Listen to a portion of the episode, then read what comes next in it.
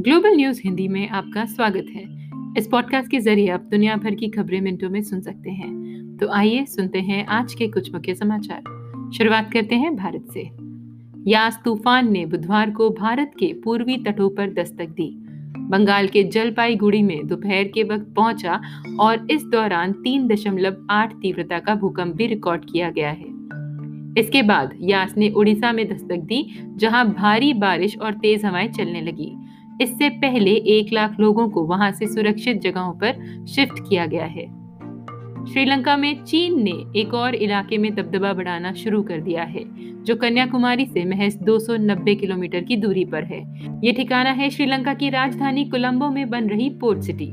श्रीलंकाई सदन में सुप्रीम कोर्ट तक के विद्रोहों के बावजूद राजपक्षे ब्रदर्स की सरकार ने उस बिल को मंजूरी दे दी है, जिसके तहत ये सिटी बनाई जाएगी। श्रीलंका के राष्ट्रपति और प्रधानमंत्री महिंद्रा राजपक्षे पर चीन के प्रभाव का अंदाज़ा इसी बात से लगाया जा सकता है कि 20 मई को ये विवादित बिल सदन में पास हुआ और 24 मई को श्रीलंकाई पोर्ट सिटी के कंस्ट्रक्शन का ठेका एक चीनी कंपनी को दे दिया गया।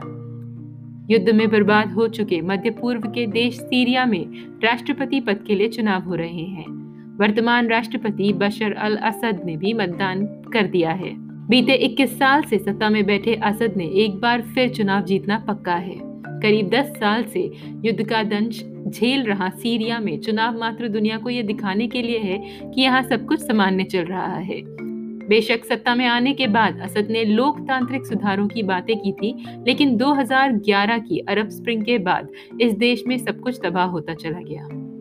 पीएनबी घोटाले के आरोपी और भगोड़े, हीरा कारोबारी मेहुल चौकसी के, एंटीगुआ और बारबूडा से भागने की खबरों पर एंटीगुआ के प्रधानमंत्री गेस्टन ब्राउन ने प्रतिक्रिया दी है। उन्होंने कहा है कि अगर चौकसी ने देश छोड़ा तो उनकी नागरिकता रद्द कर दी जाएगी। बकौल पीएम देश की सभी एजेंसियाँ मेहुल चौकसी को ढूँढने की कोशिश कर रही हैं। और आखिर में आठ साल का दूसरा और पहला पूर्ण चंद्र ग्रहण है। साथ ही छह सालों में पहली बार सुपर मून और चंद्र ग्रहण का संयोग बना है। यानी आसमान में चाँद आम रातों के मुकाबले ज़्यादा बड़ा और चमकीला दिखाई देगा। अमेरिका, ऑस्ट्रेलिया, ब्राज़ील और तुर्की समेत कई देशों में शानदार नज़ारा देखने को मिलेगा। शाम सात बजकर उन्नीस मिनट पर खत्म होने वाले इस चंद्र ग्रहण को भारत के कुछ हिस्सों में आंशिक तौर पर देखा जा सकता है।